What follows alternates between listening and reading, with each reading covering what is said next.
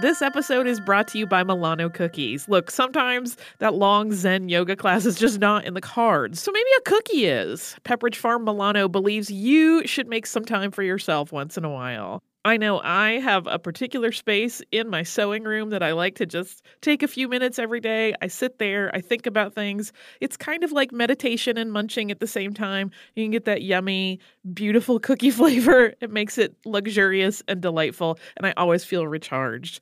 Milano cookies are truly a treat worthy of your me time. They are delicate and crispy with luxuriously rich chocolate in the middle. You really want to keep these just for you. So remember to save something for yourself with Pepperidge Farm Milano. Hey, it's Laura Wasser, host of the All's Fair podcast on iHeartRadio. I'm a family law attorney, which is really a euphemism for a divorce attorney, and I've been practicing for over 20 years.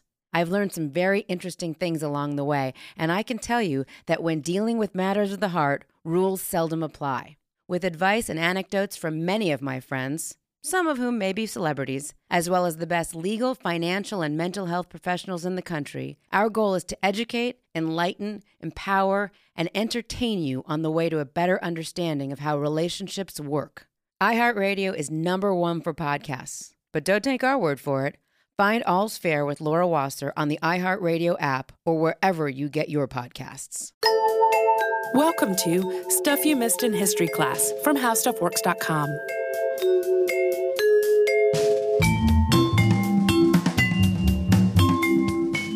Hello and welcome to the podcast. I'm Tracy V. Wilson. And I'm Holly Fry. Before we get started today, we want to talk about two trips, not just the one trip that we've been talking about, which is to Paris, June 2nd through 9th. And if you are listening to this podcast on the day that it comes out, uh, there are just a few days left to sign up for that trip and only a few spaces left.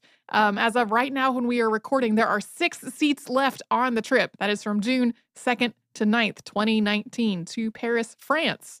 It's going to be so much fun. I cannot wait. I am very excited about it. I don't know if I sound that excited in my voice, but my body is vibrating with excitement. And then also, we have another show that we would like to tell people about. Uh, when Holly and I toured last year um, with our with our live shows, we had a few folks ask us if we could come to a place that doesn't have the word coast in the name, and we are also going to do that on July 17th, 2019.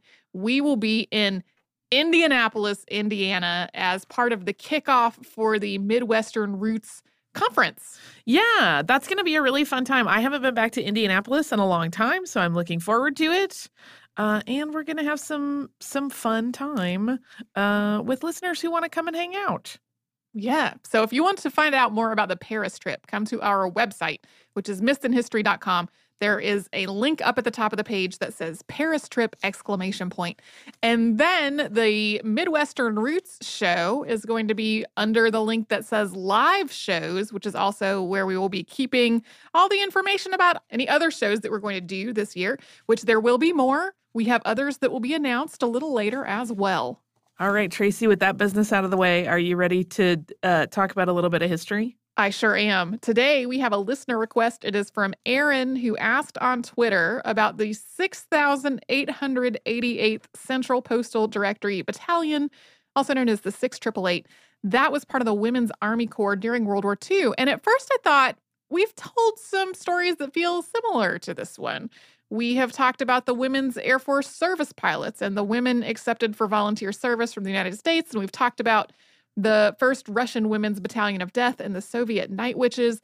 And these have had some really common themes. They've been really focused on the 20th century during wartime and needing to recruit some women so that more men could go into combat, and militaries really reluctantly or begrudgingly allowing these women as new recruits.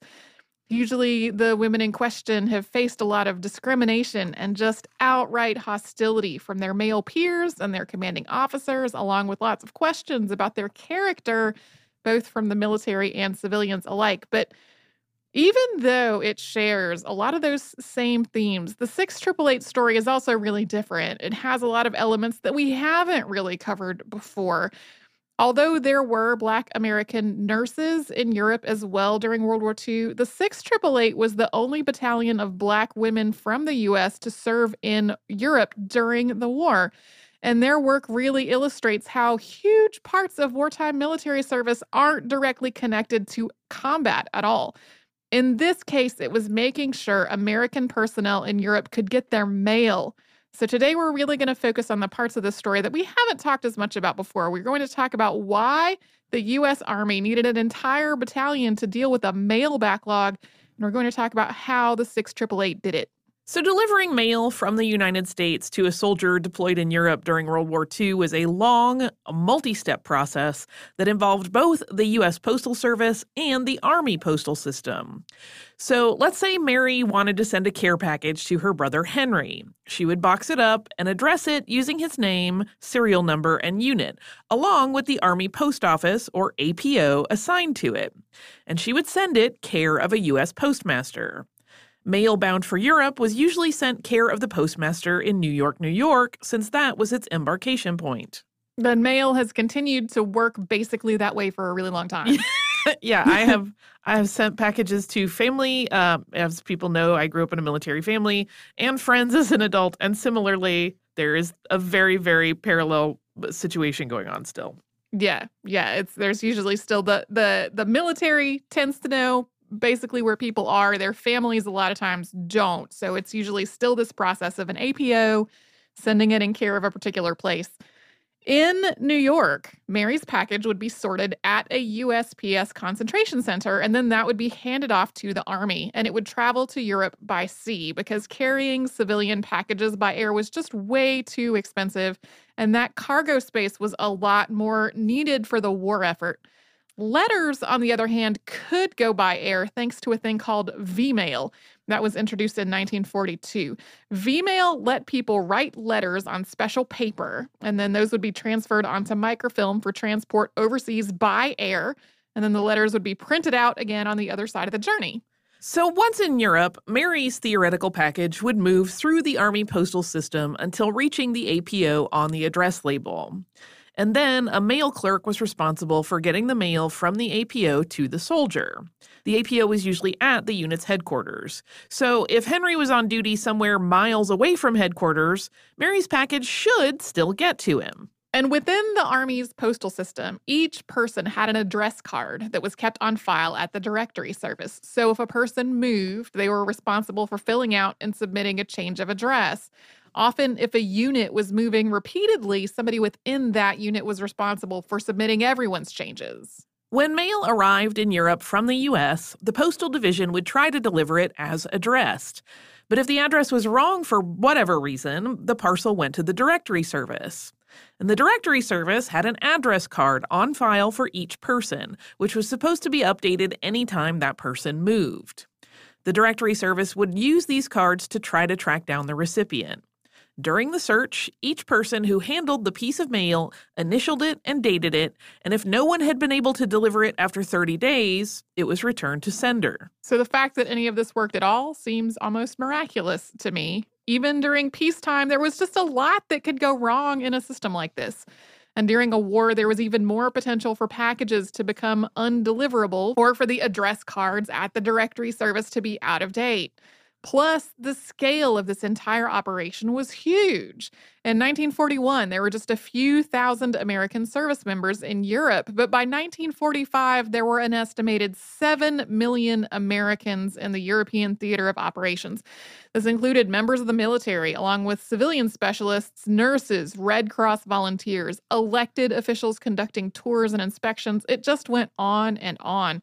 The Army was handling most of this mail. To make things more complicated, when you have that many people, a lot of them are going to have the same name. Just as one example, more than 7,000 Americans in the European theater were named Robert Smith having nothing to do with the cure. And of those Robert Smiths, some might be known to loved ones as Bob or Bobby or Robbie or Bert or some other nickname, and their mail might be addressed with that nickname instead of to Robert. It also occurs to me that I am related to a person whose name is actually Bobby, and if someone tried to backwards engineer it to Robert, he would never get his mail. that would be wrong. So, Loved ones back home also weren't always meticulous about addressing their packages. Our hypothetical Mary was, but it really wasn't unheard of for mail to be addressed along the lines of junior U.S. Army. So it wasn't always just about figuring out where this Robert Smith was stationed now after his package came back to the directory service as undeliverable. It was also about figuring out which Robert Smith we were even talking about or figuring out who in the world this junior might be and where junior's mail should go. The Directory Services records included service members' serial numbers to help keep them all straight, but there could still be a lot of duplicate names to have to go through. In spite of all of these challenges, in the early years of the United States' involvement in the war, the mail had continued to get through in Europe most of the time. It might take a while, but people were still getting their letters and packages from home eventually. But soon this system was becoming overloaded. To try to reduce the volume of mail, the Postmaster General ordered in 1943 that packages could only be sent to APOs in response to a soldier's specific request. Yeah, that it's not clear how much this was really enforced or even enforceable. But Sometimes people would send their package like with the letter they had gotten saying, please send me some new underwear in there as sort of insurance that this really was requested. Uh, regardless, though, I mean, that it didn't do enough to cut down on the volume of mail that needed to be handled. And then, in preparation for the D Day invasion of June 6th, 1944, the number of U.S. troops in Europe started growing dramatically. And these troops and their mail were just moving around a lot more in a region that was increasingly chaotic and dangerous. By late 1944, the situation was critical. The Battle of the Bulge started on December 16th of that year and lasted for more than a month. And just during that battle, six airplane hangars full of mail were returned from the European continent to England as undeliverable. These packages weren't sent all the way back to North America, they just waited in a warehouse. And because of the timing, a lot of those returned packages were Christmas presents. All those packages became part of a huge backlog of undelivered mail just sitting in warehouses in England. Eventually, there were packages in this backlog that had been lingering for more than two years. On top of the overall shortage in labor for mail delivery, the military had been putting a lot more focus on moving things like food and war materiel, which did seem more critical than personal mail. But as this backlog of undelivered mail grew and grew, it became clear that personal mail was also critical. Naturally, people wanted to hear from their loved ones. People eagerly or anxiously awaited news about the births of children, or a loved one's surgery, or all kinds of other events in the lives of the people that they missed back home. On top of that, most of the troops serving in Europe had been drafted, and many of them were as young as 18 or 19 years old. Some of them had never left their home state or been separated from their families for such a length of time. So, a lot of them had even more reason to be homesick and just in need of contact with people from home. In other words, these people genuinely needed their mail. When the mail slowed down or stopped, the troops' morale suffered, and that drop had the potential to reduce their overall effectiveness. In late 1944, the U.S. Army decided to handle this backlog of mail by creating a special battalion devoted specifically to addressing it, and we will get to them after a sponsor break. Hey, listeners, I wanted to tell you about a new podcast from iHeartRadio called The Women, hosted by Rose Reed. It is a fascinating and deep dive interview show where Rose talks to changemakers and disruptors and she finds out what really drives them. So she will ask each of them, What was your first stand? And how do you navigate success and failure? And really, what's the cost of fighting for others? These interviews are really personal and they're candid and sometimes they're a little bit crass, but they are always really enlightening. You can listen to these firebrands and take away lessons that will help you navigate your own life and forge your own path.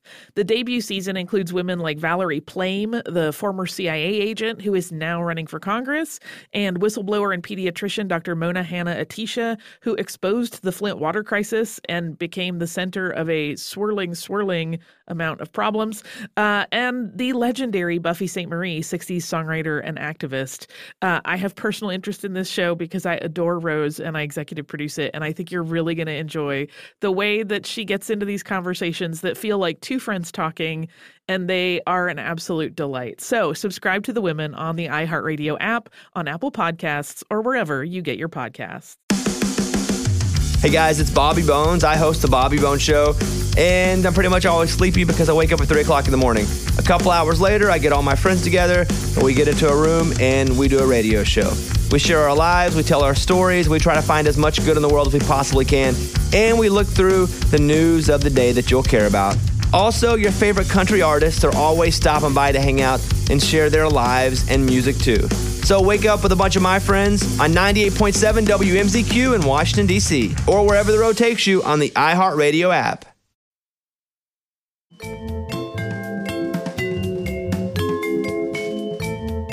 As we said at the top of the show, the 6888 was part of the Women's Army Corps.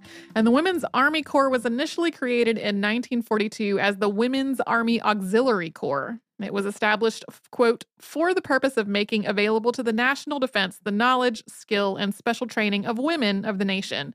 Its first director was Culp Hobby. The Auxiliary Corps was a non combat voluntary corps. It had its own training center with its own officer candidate school, where officer candidates of different races all trained together. Once they were through training, though, the individual units were racially segregated. There were also individual recruiters who refused to take applications from black women, either because of their own racism or because they mistakenly believed that black women weren't allowed. As its name suggests, the Women's Army Auxiliary Corps wasn't considered to be fully part of the U.S. Army. At first, women only worked stateside. They were mainly doing clerical and food service work, along with driving and operating radios and switchboards. They also did some medical work, although the Army Nurse Corps was a whole separate entity. Being an auxiliary unit also meant that the women weren't eligible for overseas pay or government issued life insurance.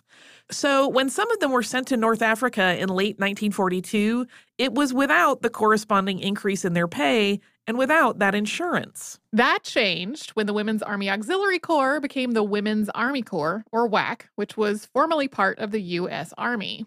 President Franklin D. Roosevelt signed the legislation to make this change on July 1st, 1943. The WAC gained official military status, including being eligible for insurance and overseas pay. The Women's Army Corps went on to recruit women from every U.S. state and from American territories, including Puerto Rico. Later on, several Nisei women joined the WAC as well, and you can learn more about the complicated history of Nisei service in the U.S. Armed Forces during World War II in our episodes on Executive Order 9066, and in the one specifically on Nisei in World War II. Starting with that first deployment to North Africa in 1942, the women sent overseas through the Auxiliary Corps or the WACs had all been white. But the War Department had also briefly issued a request to send Black women overseas in 1942 as well.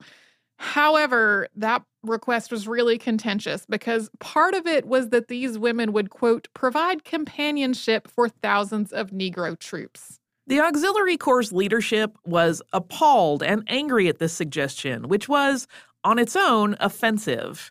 On top of that, they'd had to continually push back against perceptions that there was something morally questionable about these women and their service. Suggesting that the military wanted to send black women overseas as companions just reinforced those perceptions. Culp Hobby refused to allow it, and the War Department walked back its request and stated that black women would be sent overseas only if their presence was deemed a necessity. That led to an ongoing campaign by civil rights activists, black journalists, and advocates like Mary McLeod Bethune, who argued that the black women should have the same opportunity as the white women to serve in the roles that they had been trained for. Yeah, when we say that they had been having to push back against perceptions that there was something morally questionable, these included things like false news reports about widespread pregnancies and STD outbreaks uh, among the WAC, which were just so heavily stigmatized and made it seem like there was something nefarious going on, and like this was something that they had actively been fighting against, and this this whole request reinforced that whole idea. In 1944, though, the War Department finally decided that it was a necessity to send a battalion of black women to Europe, and that battalion was going to address that whole backlog of mail. This battalion was, of course, the 6888. It was to be a self contained battalion rather than being connected to a male unit. So it would be responsible for everything that was needed to do the job, including things like their own food service, their own administration, and their own recreation. Even though the higher ups knew what this unit's job would be, the women being recruited for it didn't at first. All they knew was that there was a chance to go overseas to serve, and a lot of women were eager to have that chance. At the same time, the overall number of black women in the WAC was still relatively small, and not all of them met the criteria to go to Europe, which included passing strict physical and psychological examinations, as well as undergoing additional training at Fort Oglethorpe, Georgia. So it took a dedicated recruiting effort to fill out the 6888. It ultimately had 824 enlisted personnel and 31 officers. In command was Major Charity Edna Adams, who had been part of the Women's Army Auxiliary Corps' first class of officers and was the first Black woman to be commissioned by the U.S. Army. Adams was a huge part of the 6888, and she's a good example of the kinds of skills and education that were needed for Black women to be considered as WAC officers. Adams was from Columbia, South Carolina. She'd been valedictorian of her high school class and had gone on to graduate from Wilberforce University with majors in mathematics, physics, and Latin, along with a history minor and teacher certification. She had gone back home to Columbia after graduation to work as a teacher, and during the summer, she took graduate courses at Ohio State University. Adams joined the Women's Army Auxiliary Corps in 1942 after the Dean of Women at Wilberforce recommended her, and she got a letter that invited her to join. When she was chosen to command the 6888, she already had years of experience as an officer working at the WAC Training Center in Fort Des Moines, Iowa.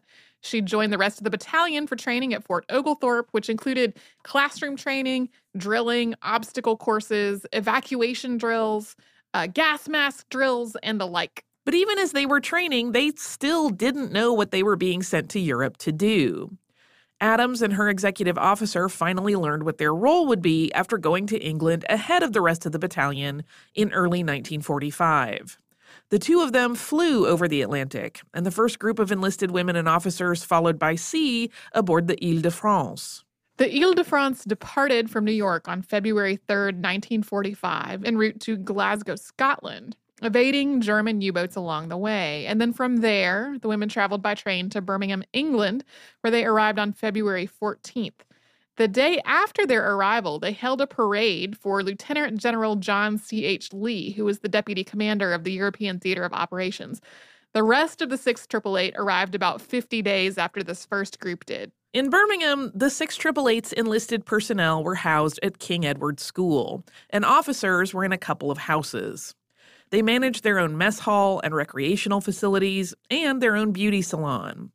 But setting up a beauty shop was something of a challenge, especially when it came to getting gas and electrical connections in proximity to the salon chairs that Adams requisitioned. In her memoir, Adams wrote, quote, It is perhaps wiser not to detail the extent of our ingenuity that beauty salon might seem like a luxury, but it was it was really a necessity. And not just because the women had to meet military grooming standards. It was also to keep up their own morale because as it turned out working through this backlog of mail, it was was a really difficult job. And we will get to why after a sponsor break. Hey Holly, we have some exciting news. Yeah, I am wildly excited, and uh, people will have another opportunity to watch me cry at art. yeah, you sounded so calm, and it's not a calm situation at all. Uh, our trip to Paris last year was really successful, so we're doing another similar trip this year, but this time to Rome and Florence. It's May 14th through 21st, 2020. And like last time, it is with a company called Defined Destinations who is planning out this whole trip for us. Yeah, and during that week long trip, we are going to see some of the great art that we have talked about on this show many times, including Michelangelo's David. We are going to go to Tuscany. We're going to visit St. Peter's Basilica. We are going to the Sistine Chapel. So it's going to be a fantastic trip. You can get the whole list of places that we are going and information about booking at defineddestinations.com. Scroll down to the Roman Florence trip with stuff you missed in history class, or come over to our social media. We have posts about it there too. Hi, everybody. My name is Max Homa. And I'm Shane Bacon, and we want to tell you about our new podcast called Get a Grip with Max Homa and Shane Bacon. I'm a PGA Tour champion and a guy that has dreamed his whole life to be on the largest stage, compete in the biggest events, and have a chance at making history in a sport that has been a bit of a roller coaster for me as a professional. I know the only reason you chase this dream of being a pro is you could one day become a crossover media darling. You too could be a co host of a podcast. And that dream is now a reality. Max and I will take you through life on the PGA Tour, and our goal is to allow you in as we both pay our respective rents and bills from this silly sport that we can't help but love. So do us a favor download and subscribe to Get a Grip with Max Homa and Shane Bacon. It's our opportunity to bring to life the conversations we are already having, the rants and tangents we will tackle, and the best and worst parts of being a professional golfer. Way more best parts, bro. Listen and follow Get a Grip with Max Homa and Shane Bacon on the iHeartRadio app, Apple Podcast, or wherever you listen to podcasts.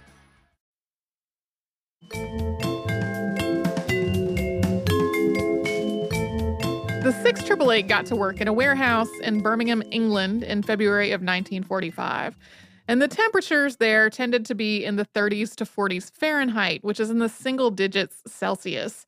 The warehouses they were working in were not well heated, so the women went to work every day in as many layers as they could manage, but they were still cold. This sounds utterly miserable to me. Yeah. Uh, the warehouse also was not well lit. Under normal conditions, its lighting would have been supplemented during the day by natural light from the windows. But those had to be covered over because of air raids. Plus, the 6888 worked three eight hour shifts a day, seven days a week. So some of the women were in the warehouse sorting mail in the middle of the night when there is no daylight to help anyway. We mentioned earlier that the backlogged mail included a lot of Christmas parcels and some items that had been lingering in the mail system for years. Some of these packages contained perishable foods which had spoiled, and even when what was inside was not spoiled, mice and rats and other vermin had really infested a lot of these packages as well. And even in the best circumstances, overseas shipping can be hard on packages. The 6888 was often piecing together packages that had physically disintegrated after getting wet or otherwise being damaged, or just simply being sent from North America and then around Europe without a sturdy enough container.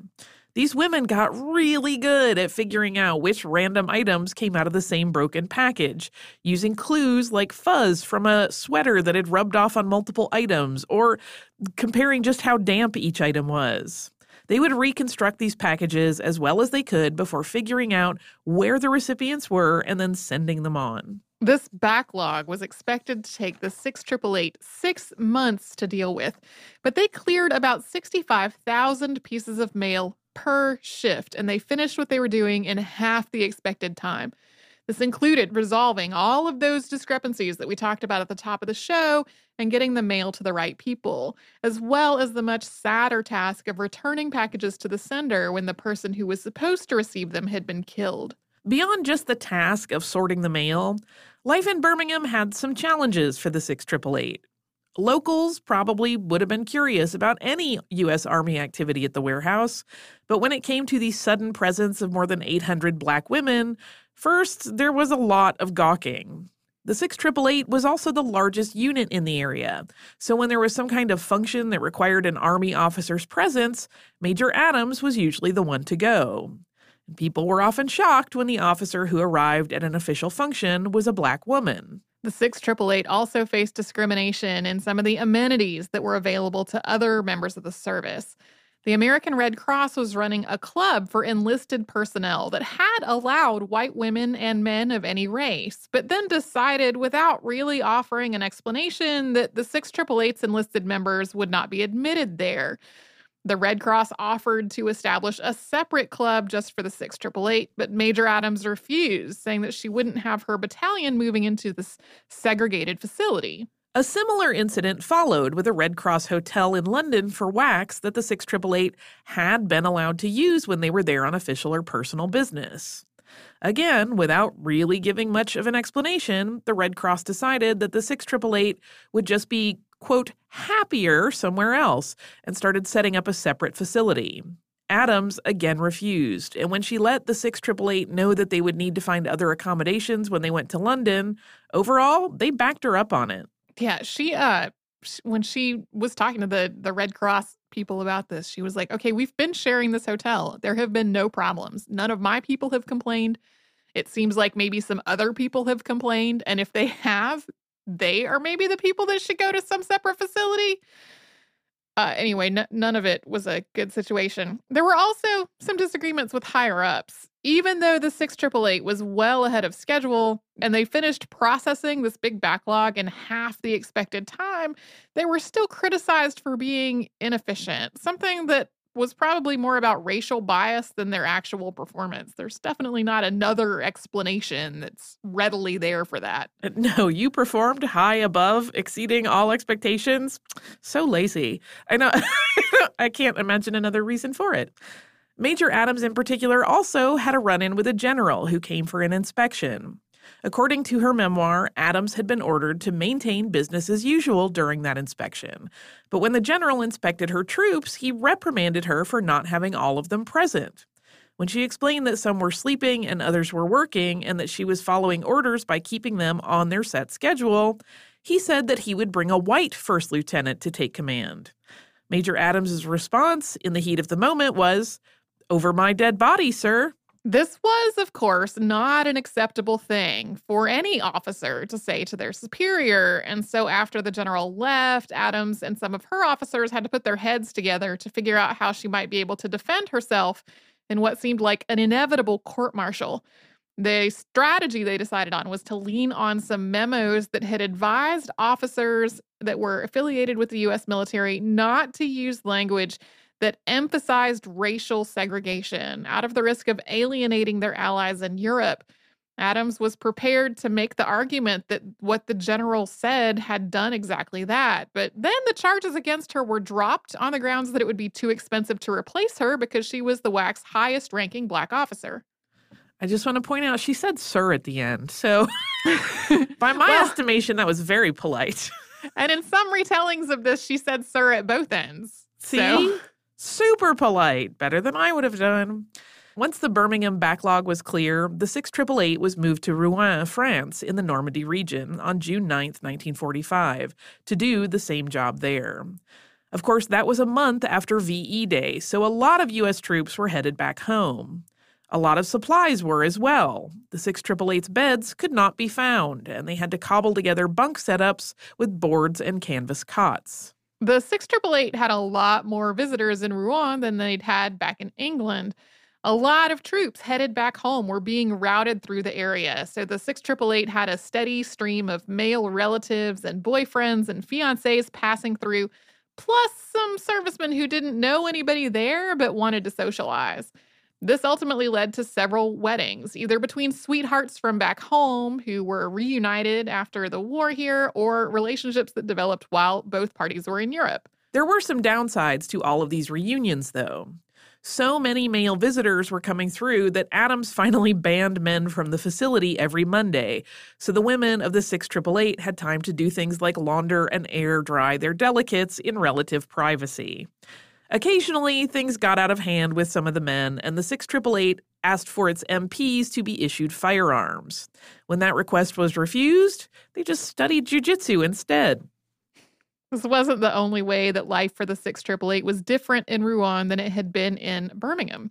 For a while, they had exceptionally good meals because a quartermaster assumed that a unit that had so many women in it had to be a hospital. So they were being sent hospital rations, which were much nicer. Once that error was discovered and they went back to their regular rations, they started bartering damaged goods that came through, like cigarettes and soap, with the locals to increase their access to fresher foods. They also increasingly worked with civilians and sometimes prisoners of war as members of the 6888 became eligible to go home. They had more opportunities for recreation in Rouen as well, including participating in sports and athletic tournaments. They still didn't have equal access because of their race, though. Several members of the 6888 were selected for an Army All Star team, but their invitations were rescinded when the organizers realized they were black. The battalion's basketball team was also denied boarding a train for a basketball tournament, at which point Lieutenant General Lee had the train held until his personal first class car could be connected for them to use. And they held another parade in Rouen. This one honored Joan of Arc and passed through the square where she had been burned at the stake. It was in Rouen that the 6888 had its biggest tragedy. Three women were in a Jeep accident on July 8, 1945. Private Mary J. Barlow and Private Mary H. Bankston were killed, and Sergeant Dolores M. Brown died five days later as a result of her injuries. Major Adams notified their families, and women of the 6888 who had mortuary experience prepared their bodies for burial. They held two services, since two of the women had been Protestant and the other was Catholic. All three were buried at Normandy American Cemetery. In Rouen, once again, the 6888 dealt with another projected six month mail backlog in half the estimated time. And then after that, the remaining women were sent to Paris to deal with one last backlog. They arrived there in October of 1945. This time, they were housed in hotels where they had housekeeping and meal service. By this point, about 300 members of the 6888 had gone home, and 200 more were eligible to. So, even though there were far fewer Americans in Europe, for the people who were still there, their workloads were actually higher. Another issue in these last months of their assignment was theft of the mail that they were trying to sort. Many of the people living in the area where they were working had faced all kinds of shortages during the war, and they still didn't have basic necessities. So the remaining members of the 6888 had to add tracking down pilfered packages to their duties. In February of 1946, with the war over and the backlogs handled, the 6888 was disbanded, and any members who were still in Europe were sent home. Before departing for home, Adams also ran into that general who had tried to court martial her over telling him over my dead body back in Birmingham. According to Adams' memoir, they'd actually crossed paths a couple of times since then, and on his way to the back to the United States, he told her that she had outsmarted him and that he was proud to know her, and also that he wouldn't be telling her any of this if he thought he would ever see her again. Adams was the most senior female officer on the troop transport ship that she took back to the U.S., which meant that she was in command of all of the women on board. A group of white nurses objected to this, saying that they had their own white major who they argued should be in charge. Adams explained to them that she would not be leaving the ship, but that if it was so important to them to be under the command of a white officer, they were welcome to disembark and go home later. They elected not to do so. After the war, many of the 6888 used the GI Bill to go to college or graduate school. And this included Major Adams, who was promoted to lieutenant colonel before leaving the service. That was the highest rank that it was possible for her to attain in the Women's Army Corps. She also got married on August 24th, 1949, becoming Charity Edna Adams Early. During their time in Europe, the 6888 had broken records for processing mail. In spite of the early criticisms of their alleged inefficiency, in the end, they were highly praised for their work. But they returned home with no recognition or fanfare. That didn't really start to change until 1981, when several members went back to Birmingham, England to be recognized. A memorial was held at Arlington National Cemetery in February of 2009, but by then the organizers were only able to contact three surviving members to attend. In March of 2016, the U.S. Army Women's Foundation inducted the 6888 into its Hall of Fame. And in 2018, the U.S. Senate passed Resolution 412, quote, expressing the sense of the Senate regarding the 6,888th Central Postal Directory Battalion and celebrating Black History Month. It was introduced in February and passed in October. On November 30th of that year, the 6,888th Central Postal Directory Battalion Monument at the Buffalo Soldier Mo- Monument Park at Fort Leavenworth, Kansas, was dedicated. Lieutenant Colonel Charity Adams Early died on January 13th, 2002, at the age of 83. Before her death, she wrote a memoir called One Woman's Army, and it has a lot more detail about the Women's Army Auxiliary Corps and the Women's Army Corps in general, and the 6888 specifically, and it is well worth checking out. In this memoir, she wrote, quote, I was very proud of the 6888. My personal pride was because I was the commanding officer of this terrific outfit. There were many women in the Corps who could have been the CO, but I was the fortunate one to hold the position. My feeling of personal achievement was only a minute part of my pride in the unit. The women of the 6888 had ventured into a service area where they were not really wanted. They had assumed jobs that had normally been assigned to men. They had been and were performing in a valiant and praiseworthy manner. They had survived racial prejudice and discrimination with dignity. I really love them. Yeah, it's such a great story. Um, do you have a little bit of listener mail to finish off with? I do. It is from Aaron, and as far as I know, it is from a different Aaron than the one who requested this topic today. And Aaron says, Hello, Holly and Tracy. I love listening to you guys. I just listened to your Alexandre Dumas episodes. I hope your itinerary in France will bring you to Montmartre Cemetery. It's one of my favorite memories in Paris, and there are many famous people buried there. You can even see a Dumas, son of the one buried at the Pantheon. My other incredible experience was going for a concert at sunset at Sainte Chapelle. I would tell anyone going to Paris if you get the chance to do this, don't miss it. So much of sightseeing is among milling crowds with so many distractions and cramped for time. This was a fairly small concert for which they limit the number of people, and you get to experience the cathedral in such a magical way, listening to the music in those acoustics with all that time to just drink in the glow of the sun through stained glass. Anyway, I know you guys probably have a full schedule and lots of people weighing in on what to do, but I think you would really enjoy those experiences. So I thought I'd share. Thank you for all you do, Aaron. Thank you, Aaron, for this email.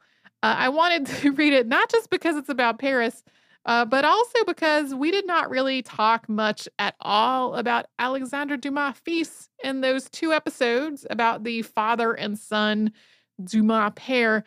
Uh, we may at some point return to him to talk about him more because he has his own fascinating life story, uh, including the fact that his his father uh, had like the French law on his side in terms of who got custody of him when he was little. Like, there's a whole lot to talk about there uh, that we may return to at some point in the future. So it gives me a chance to kind of nod to it today. So thank you, Aaron, for this note and also for the beautiful picture that was attached to it. Yeah. Uh, that has the picture of his tomb of Alexander Dumas Fils' tomb in the cemetery, uh, which is very striking. And it is not very far from where we are actually staying, so we could hoof it over there no problem. Yeah, yeah, it's uh, not not far at all. So, if you would like to write to us about this or any other podcast, we're at historypodcast at howstuffworks.com. And then we're all over social media at Missed in History. That's where you'll find our Facebook, Pinterest, Instagram, and Twitter. You can come to our website, which is missedinhistory.com, to find a searchable archive of all the episodes we have ever worked on and to find show notes for the episodes Holly and I have worked on together. That's also where you can find information about that trip to Paris and our upcoming show in Indianapolis.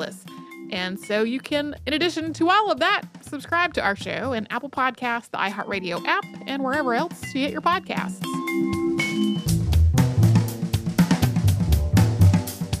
For more on this and thousands of other topics, visit howstuffworks.com.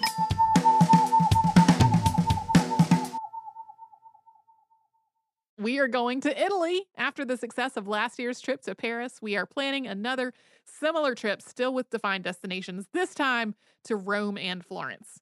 Yeah, we are going to spend a week exploring some amazing things. We're going to have city tours of both Rome and Florence.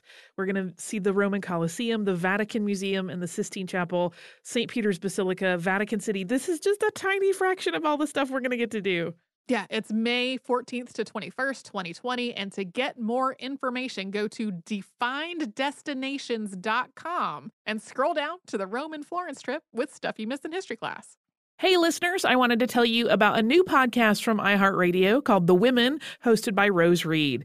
It is a fascinating and deep dive interview show where Rose talks to changemakers and disruptors and she finds out what really drives them. So she will ask each of them, What was your first stand? And how do you navigate success and failure? And really, what's the cost of fighting for others? These interviews are really personal and they're candid and sometimes they're a little bit crass, but they are always really enlightening. You can listen to these firebrands and take away lessons that will help you navigate your own life and forge your own path. The debut season includes women like Valerie Plame, the former CIA agent who is now running for Congress, and whistleblower and pediatrician Dr. Mona Hanna-Attisha, who exposed the Flint water crisis and became the center of a swirling, swirling amount of problems, uh, and the legendary Buffy Sainte-Marie, 60s songwriter and activist. Uh, I have personal interest in this show because I adore Rose and I executive produce it, and I think you're really going to enjoy the way that she gets into these conversations that feel like two friends talking, and they are an absolute delight. So, subscribe to The Women on the iHeartRadio app, on Apple Podcasts, or wherever you get your podcasts.